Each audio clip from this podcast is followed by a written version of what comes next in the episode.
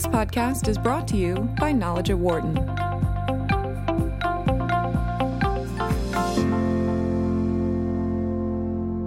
Facebook marked its 15th birthday, and founder Mark Zuckerberg wrote a post in which he was optimistic about the positive role the social media site has played in the world. Our next guest might disagree with that. Douglas Rushkoff is a professor of media theory and digital economics at City University of New York, Queens, and he says the internet is one of the factors that has served to divide us into increasingly atomized and radicalized groups. Rushkoff says there is a better way for us to become social beings again. He explains how in his new book titled Team Human. In it, he looks at research on human evolution, biology, and psychology to show that when we work together, we can not only find happiness, peace, and productivity, but we can make the world a better place to live. Rushkoff is also founder of the Laboratory for Digital Humanism, and he hosts a weekly podcast titled Team Human. And it's a pleasure to have him joining us on this show right now. Douglas, welcome. Thank you for your time today. Hey, great to be with you. Thank you. So let me take it from this perspective. With all of this divisiveness that's going on right now, technology plays a role in this, but I don't necessarily believe that technology is the only reason for this.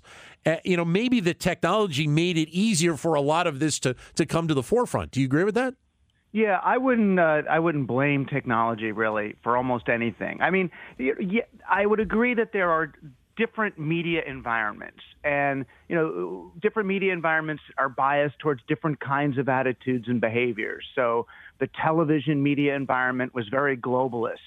We were watching a moon landing or the Olympics. The whole world was watching all of these things together. And, the height of the TV era might be, Ronald Reagan going in front of the Brandenburg Gate and saying, Mr. Gorbachev, tear down this wall. Right. And the digital media environment's definitely more divisive. Everything's a yes, no, here, there. Our social media algorithms, divide us into ever more granular differences. And so we do have a president saying, let's build a wall, let's us and them. And that's, you could argue that those are sort of characteristic of the media environments, but it's not the technology doing it. It's in this case, it's what are we using the technology for? We're no longer using technology as a tool for humans, but as a way of playing and manipulating humans. So what do you think has driven that specific element of it? Because if you look at something like Cambridge Analytica, and obviously that has been a big story in the last several months and its impact, obviously Facebook being concerned about bots and all of the things that are posted, especially around the times of a political election. What has been the driver? I mean, has it just been kind of the nature of some people to try and do wrong? No, I think it's more the business plans of the platforms themselves. Facebook didn't have to become this sort of nest of manipulative algorithms. It's because Facebook wasn't allowed to just be a successful multi-billion-dollar company. They had to show 100x or 1,000x return to investors who had already put in too much. So Mark Zuckerberg couldn't stay. Twitter couldn't stay as a $2 billion revenue a year company, right? Which is as much as you should expect to be able to make off 140-character messaging apps. Sure, yeah. But they needed to grow. So because they needed to grow, they needed to find new ways of extracting value from their users, and that's when it became obnoxious. And the players that you're talking about, whether it's Cambridge Analytica or Russian hackers, they're not hacking the technology. They're really just hacking the business plans of these platforms. We're joined by Douglas Rushkoff, who is the author of the book Team Human. Your comments are welcome at 844-WHARTON, 844-942-7866. Or if you'd like, send us a comment via Twitter, either at BizRadio132 or my Twitter account, which is at DanLoney, L-O-N-E-Y-21. So then I think the next logical question is, how do we start to change this, to start to turn things around? I mean, I guess it depends on, what aspect of it we want to change around. I mean, part of it is speaking to the people who are designing in these companies already and helping them sort of see the ethical quandary of porting the algorithms from Las Vegas slot machines to people's news feeds on common platform. You know, why might not that be okay? It's a little bit of that, a little bit of going to developers now and showing them that if they take less money at a lower valuation, that they can actually retain more control of their company rather than less and not be forced to pivot away from whatever it is that they had originally intended to do. And I think users have to be aware that almost any platform they go onto is a drug. You know, you're on Facebook or on Twitter or on even on email. Yeah. And when you go online, it should be an intentional thing that you actually go and actively do, not just a state of constant being, and you'll have much more resilience in any of those spaces. It is amazing to me, though, when you think about how we communicate these days, how much that has changed. And I'm 52, and how much it has changed in my lifetime from going from having to actually physically mail a letter to somebody to now not even having to do that, where you can send an email or you can send a text, and then the communication on the phone and how that has changed over the last couple of decades as well. And those factors alone are kind of playing on the outside of this as well. Oh, definitely. I mean, and you think about, and this is not to be nostalgic for analog media because it had a lot of problems too. But yeah. I mean, when you and I were kids, you would call a girl on the phone through an analog wired phone and have an intimate, long conversation, and it was boy, it was something. Once we moved, all telephony over to digital, we can kind of barely hear each other and bark these commands and text and all. So we have so many more communications channels, but they're not promoting the kind of intimacy, the kind of rapport that we had before. Or even, I remember the only time you'd be interrupted for anything was like if you're on the phone with somebody and the operator came in and interrupted, it was because grandma was dying, right? Yeah, I remember that too, yeah. And then it was call waiting, and now it's just we live in a state of perpetual emergency interruption that used to be endured only by 911 operators or air traffic controllers. Yeah. And we pay for the privilege of this, constant state of disconnection and reconnection, which really prevents us from, and I don't mean to sound, communist about this, but it prevents us from forging solidarity with other people, from seeing ourselves as a collective. And it engenders a suspicion and a paranoia when we do encounter people online. Do you think there's enough of a will within a lot of these technology and social media companies to want to make this type of change? Because to a degree, this does not probably fit their algorithms. It does not fit their profit formulas moving forward, especially when you're talking about Facebooks and Twitters and other social media platforms that are really worried about the bottom line right now.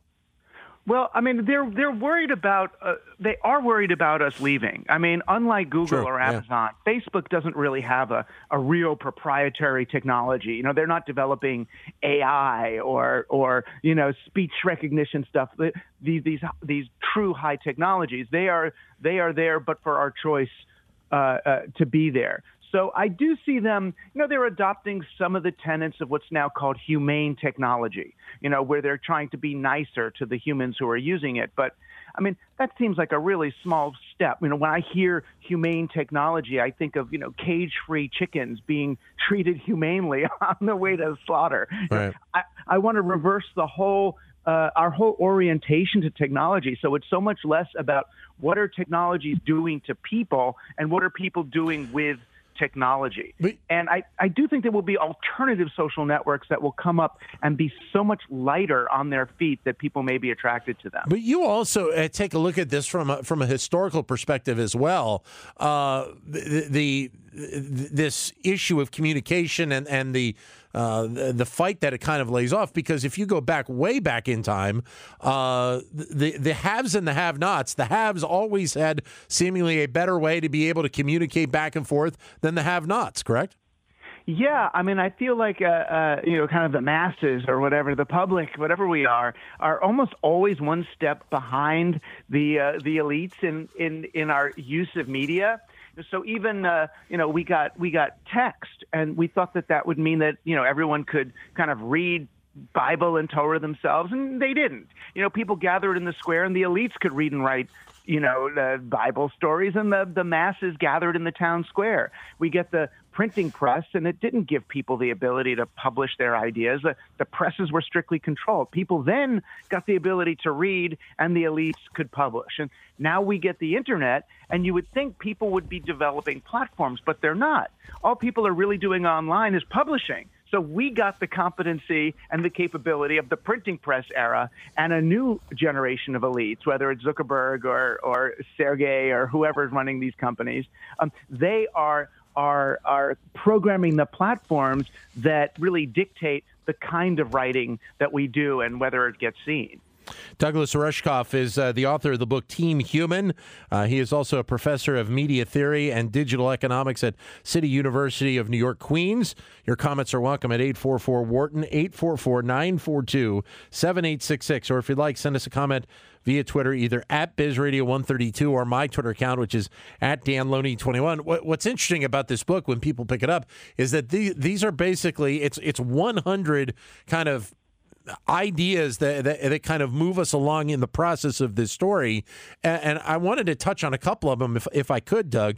And the first one that I saw, people used to believe in circles, then they came to believe in lines. Explain that a little bit more, if you wouldn't mind. Yeah, I mean that's a pretty in-depth one there, but the main idea there is that the sort of before print. Before text and before the Judeo-Christian understanding of time and salvation and history and the future, the indigenous people kind of had more circular understandings of their world.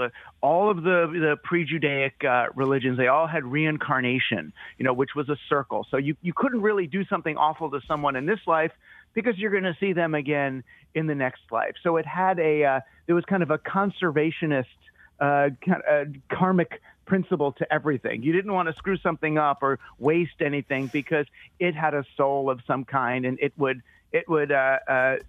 demand compensation at some point in the future. And the other thing that they had was the idea that there was nothing new under the sun, that anything that a human being was doing was really just kind of recapitulating some action of some god, of some other entity. That when you make a baby, you're not really making a baby. You're doing something new. You're just part of the larger fertility cycle. And once we got the Judeo-Christian line, which was beautiful for so many reasons. We had text, so we could kind of write this contract with God. If we do this, then he'll do that. We could write our past, our present, and we could write contracts into the future. So we got this notion of linear time. And the great thing about it is we became about progress. We wanted to make the world better next year than it was last year. But the problem with it is it ended up engendering this understanding of the world that we can just kind of go forward and lay waste to what's behind us, clear cut the forest, because you never look back. You don't look back, just keep your eyes on the prize, keep looking forward. And it's led us to treat the world sort of the way we do under modern corporate capitalism, where we just externalize the harm to someone else, somewhere else, or we'll deal with it some other time. This kind of way of moving through the world where there's an exhaust pipe behind us spewing out something, but we're just keeping our eyes forward so we don't have to really think about what's back there. And I think we're finally at a place now where we realize, oh, this is kind of a contained world here. Our atmosphere is pretty small, and you can't just externalize, because those people are part of your world, and those places are part of your world. And you're saying in the book that now is the time to do this. And I note that in part, you say in the book, it's time we reassert the human agenda, and we must do so together, not as the individual players we've been led to imagine ourselves to be, but as the team we actually are, Team Human. Yeah, I mean, it's funny because I came up with the little Team Human phrase, and I was having an argument with one of the Singularity guys. And it was on a big public panel, and he was saying that human beings should just pass the evolutionary torch to computers, that they're almost smarter than us, and the day that they are, we should accept our own extinction and let the computers keep going. Climate change doesn't really matter because we're not going to need the climate much longer. You know, we can go. And I made this passionate argument for humans. I said, oh, no, people matter. We're weird. We can embrace ambiguity, and we do art, and we can understand what's going on. We're conscious, and we deserve a place in the digital future. And he said, oh, Rushkoff, you're just saying that because you're human. You know, as if it was hubris. And that's when I said, all right, fine, I'm on Team Human. And then as I used the term, I came to see that part of our problem is that we've accepted this very distorted understanding of evolution as a competition between individuals for survival. And if you read your Darwin, it's not that at all. It's really it's how well can species collaborate either amongst themselves or with other species in order to ensure, you know, mutual prosperity and mutual flourishing. And once we understand things that way, we can see, oh, wow, you know, human beings really do better when we work together. And the technologies that we've developed do better by dividing us from one another. Then, you know, and that's an essential problem. Then are you optimistic right now, as we talk here in 2019, about the future where these areas of concern might be? And I ask that because of how millennials and Gen Z seemingly want to change a lot of the kind of historical trends that we see in our culture. Yeah.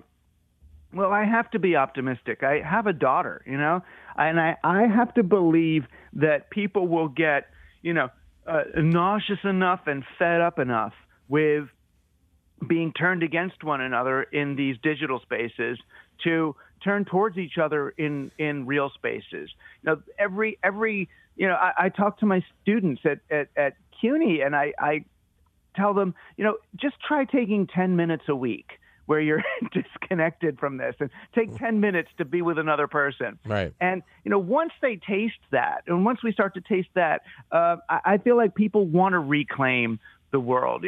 I think we understand that in the real world, human beings have the home field advantage.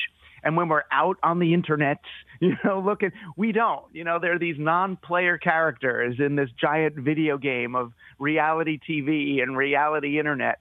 And they're not real. They're just algorithms or bots, and they don't have our best interests at heart. And they make us look at a picture of a kid with a MAGA hat looking at a Native American, and all of my well-meaning leftist progressive friends all tweeted their angry things. Look how horrible this is, right? Not knowing what they were even talking about. And I think that once people get burned like that enough, they start to get ashamed enough, and they realize just kind of how silly they're being. And yeah, and I do think we'll turn off it and face our collective challenges. The book is Team Human by Douglas Rushkoff. Your comments are welcome at 844-WHARTON, 844-942-7866. Or if you'd like, send us a comment via Twitter, either at BizRadio132 or my Twitter account, which is at DanLoney21. You know, the end of the book is, I mean, it's about as straightforward and simple as you can possibly get. And all it is just literally a couple of words. And the end of it is, find the others. Mm. Take us into that for a second. It's interesting. I actually got the quote, "Find the others," was a Timothy Leary quote. You know, the famous 1960s psychedelics guru from Harvard. And a girl attended, a young lady, I guess, attended one of his lectures, a college student. And she said, oh, I've had the psychedelic experience, and I've seen how all the world is one. Now what do I do? And he said, find the others, you know, meaning find the others who've had that experience or who are in your tribe. And I'm arguing that, yeah, find the others who get this, who want to be human, but then more importantly, find the others.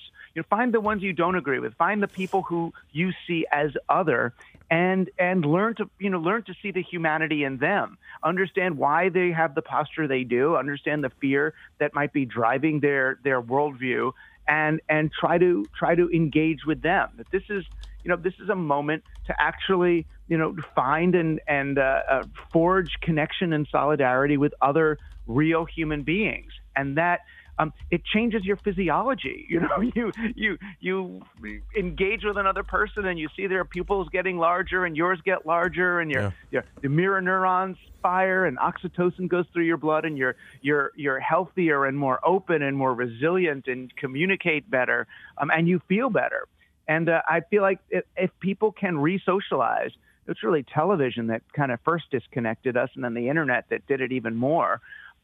If people can re-socialize in real spaces, then they stand a chance of revitalizing their local reality, and then scaling that up. How do you think then this has impacted, and I'll use the United States just for this example, how do you think this has impacted our culture? And to a degree, I would think maybe it's also impacted our economy as well, how we approach our business. And obviously, there's a lot of conversation about the 1% versus the 99% these days. Yeah, well, I mean, the internet in some ways has made so many things generic that people feel like if they don't have a zillion followers, if they're not a national brand, then they don't exist.